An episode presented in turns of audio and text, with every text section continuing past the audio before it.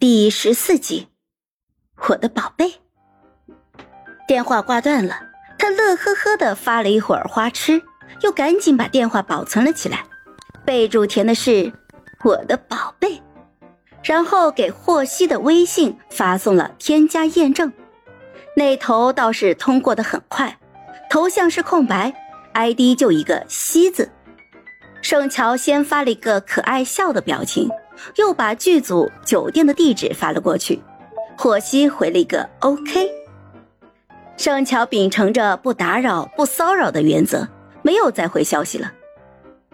做完了这一切，一脸满足的回头，发现傅子清和钟深正用一种特别复杂的眼神望着他。盛乔摸了摸脸：“你们俩怎么这么看着我？”小乔，你太让我失望了。你居然这么谄媚！傅子清没有说话，但是眼神已经说明了一切。那不是谄媚，好吧？是面对心爱之人时的喜悦。胡说！你刚才喊的是霍希，霍希什么时候成你心爱之人了？你听错了。盛乔，你不仅当我聋，还当我瞎吗？你以为我没看见你的手机屏保是谁吗？作为一个当红女明星，你居然追星，还追得这么谄媚，你丢不丢脸啊？你对不对得起你当红女星的身份？关你屁事！晚上吃火锅，走了。哎，你看他，你看他呀！小乔的私事，关你什么事？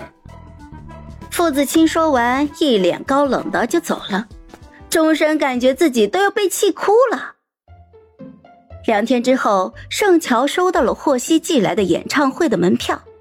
目前巡演门票只开售了两场，信封里的两张门票都是那场 VIP 的座位。第一场在下个月的十三号，算算时间，差不多在他杀青的那两天。盛乔抱着门票，激动的是一夜都没有睡着。第二天早上，他顶着两个黑眼圈起床的时候，收到了乔宇的电话。盛小姐，相关资料都已经准备妥当，随时可以提起诉讼。盛乔握着电话，出了几秒的神。这个时候，房门被钟山敲响了，是叫他一起去吃早饭。盛乔收回了深思，回答说：“等我这部剧杀青吧，不能影响到剧组的拍摄任务啊。”盛乔，我私人有几句话想跟你说。嗯，你说。这场仗无论我们怎么打。最后都不能保证照片不泄露。如果可以的话，我说如果，我建议你在起诉前想办法拿到照片原件。乔宇，这可不是一个律师该说的话。只是私人建议啊。我知道的，你放心吧。